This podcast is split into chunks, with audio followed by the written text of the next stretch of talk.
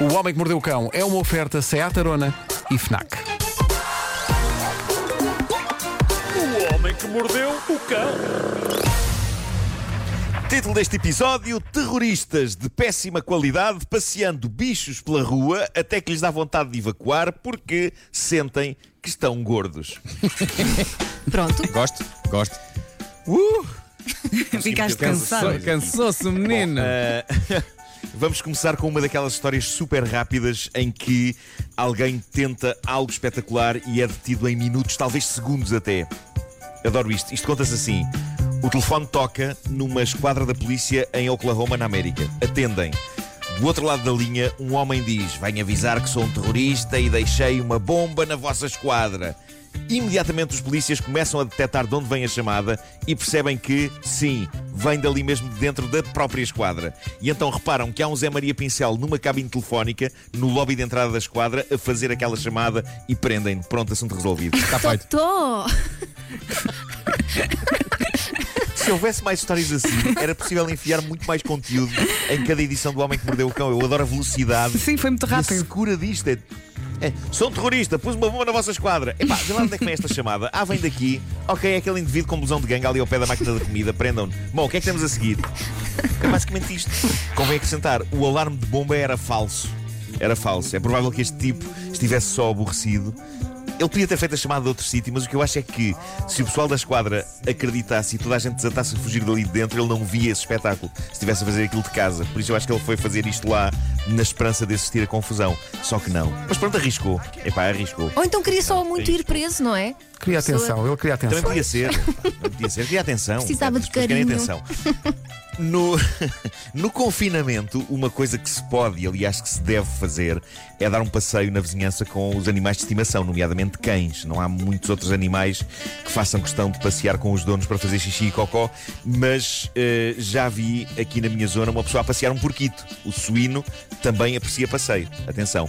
Mas na República Dominicana foi notícia um homem que foi filmado na rua a passear pacatamente, porque era um passeio pacato. Era, um passeio, era de um passeio pacato que se tratava.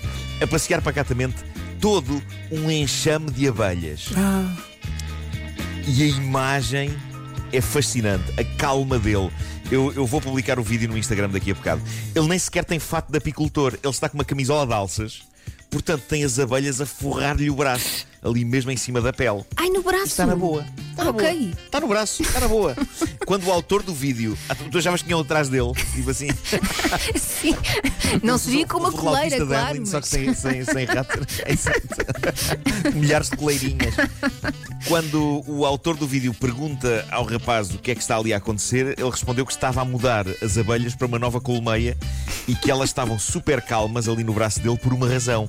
Numa das mãos dele, fechadinha, mas com espaço, ele tinha a abelha rainha. Ah. Por isso foi fácil as abelhas juntarem-se todas ali sem lhe fazerem mal nenhum. É incrível. É uma imagem que eu digo-vos, chega a ser zen.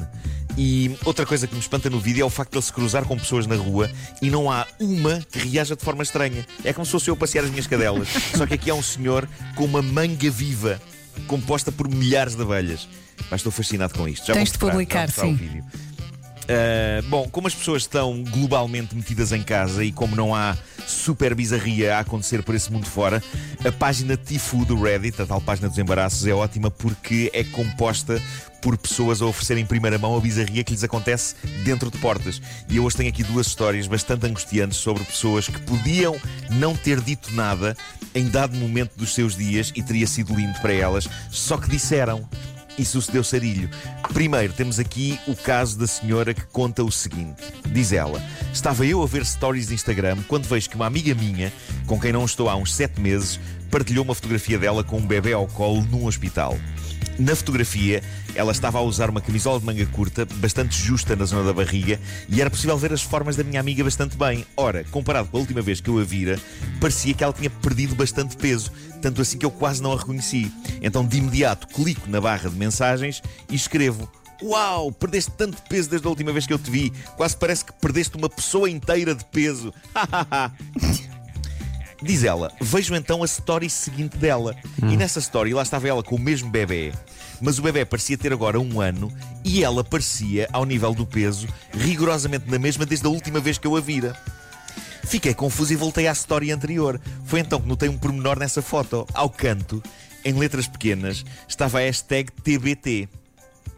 Ok, pausa para perceber se toda a gente está a par do que é TBT. TBT que são as barraca! iniciais de Throwback Thursday. Throwback Thursday é uma daquelas manias das redes sociais. Quintas-feiras são dias de recordar o passado. Portanto, Throwback Thursday ou, ou- ou- ou TBT significa quinta-feira de memórias. Ora, o que é que se passou aqui? Diz ela o seguinte: acontece que a primeira fotografia dela magra foi há um ano e a segunda fotografia foi de agora.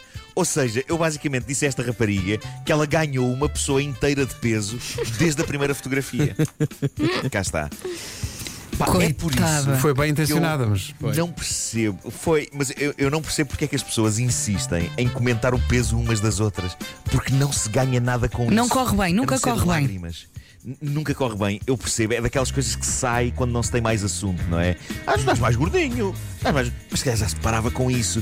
Com isso e também com os parabéns a senhoras grávidas que afinal não estão Sim, grávidas. sim, sim, sim. Isso também é uma situação Vamos tramada. parar com isso. Porque por um lado, por um lado, se estão e se a pessoa não dá os parabéns, parece insensível. Se não estão e parece que estão e a pessoa dá os parabéns, a pessoa revela-se uma besta. Eu, em caso de dúvida, se eu vejo uma senhora que eu não tenho a certeza se está grávida ou não, imito um som, eu faço um som, eu imito um som que é o seguinte: Ah! E este som vale de duas maneiras. Dá para- um, dá para tudo. Ah, quanto tempo! Ou um, ah, muito bem, à espera de bebê. Uma coisa que eu noto é que este ah estimula a pessoa a falar. Se estiver de facto à espera de bebê, este ah vai levá-la a dizer: Pois é, já viste, grávida. E se não estiver à espera de bebê, o ah vai levá-la a dizer: Ah, quanto tempo! Ah, exato. Constato Tenho que agora treinar que, isso. Bem Ao pensado. revelar esta técnica, ao revelar esta técnica na rádio, penso que nunca mais a poderei usar. Talvez. Ó Mar- Marco, faz lá o som outra vez. Como é que é o eh, som? Ah! Olha, e agora, como é que é o som que se ouvia em Londres quando vinham aí os alemães? Ah! Ok, pronto, era essa a minha dúvida. Tens razão, tens razão. Mas, mas bom, o melhor, sugiro eu, é pararmos de uma vez de tecer comentários sobre peso alheio, porque nada de bom vem daí. Cada um é como cada qual e nem toda a gente pode ter este corpo esbelto que eu tenho. Realmente é verdade. Bom, eh, o outro caso embaraçoso entre quatro graça. paredes é este. É este narrado por uma outra senhora, esta senhora é escocesa. Eh, lamento a temática desta mensagem, vou tentar suavizar. Eh, diz ela: Hoje o meu namorado efetuou um dos maiores cocós que eu vi em toda a Ah, Foi um de elefante. bom, bom. Como diz a minha filha. mesmo grande, diz ela, e nem sequer veio dividido em partes. Não, foi um cocó longo e contínuo. Ele deve ter puxado o autocolismo várias vezes para mandar para baixo, mas não funcionou e por isso aquilo saudou-me no momento em que eu próprio entrei na casa de banho para fazer. Diz ela, pelo gosto da piada, entro pelo escritório do meu namorado adentro e grito: Então tu fazes um cocó daqueles e não puxas o autocolismo? Que nojo! A minha intenção era rir com ele e ele vir comigo até à casa de banho e perceber que não tinha puxado bem o autocolismo. Em vez disso, constato que ele fica pálido e boquiaberto, sem conseguir dizer nada. Estava numa videochamada não só com o patrão, Ai. mas com toda a equipa dele do escritório no Zoom. Coitado. Deus, coitado. Diz ela, nós costumamos colocar, costumamos colocar um letreiro na porta do escritório quando estamos em videochamada, diz ela, mas ele esqueceu-se desta vez. Toda a gente faz, Trágico. não é? Toda a gente faz, e eu acho que fazer um deste calibre chega a ser motivo de orgulho. Isso é uma medalha. A pessoa pode ostentar como se fosse uma medalha. Não literalmente ostentar como se fosse uma medalha, porque é porcaria. Mas. Enfim. Olha, vidas. Vidas, é, é, eu ia dizer, vidas. O Homem que Mordeu o Cão é uma oferta Seat Arona, o melhor do ano novo é recomeçar do zero. O homem que mordeu o cão. E também é uma oferta FNAC, onde as novidades chegam primeiro.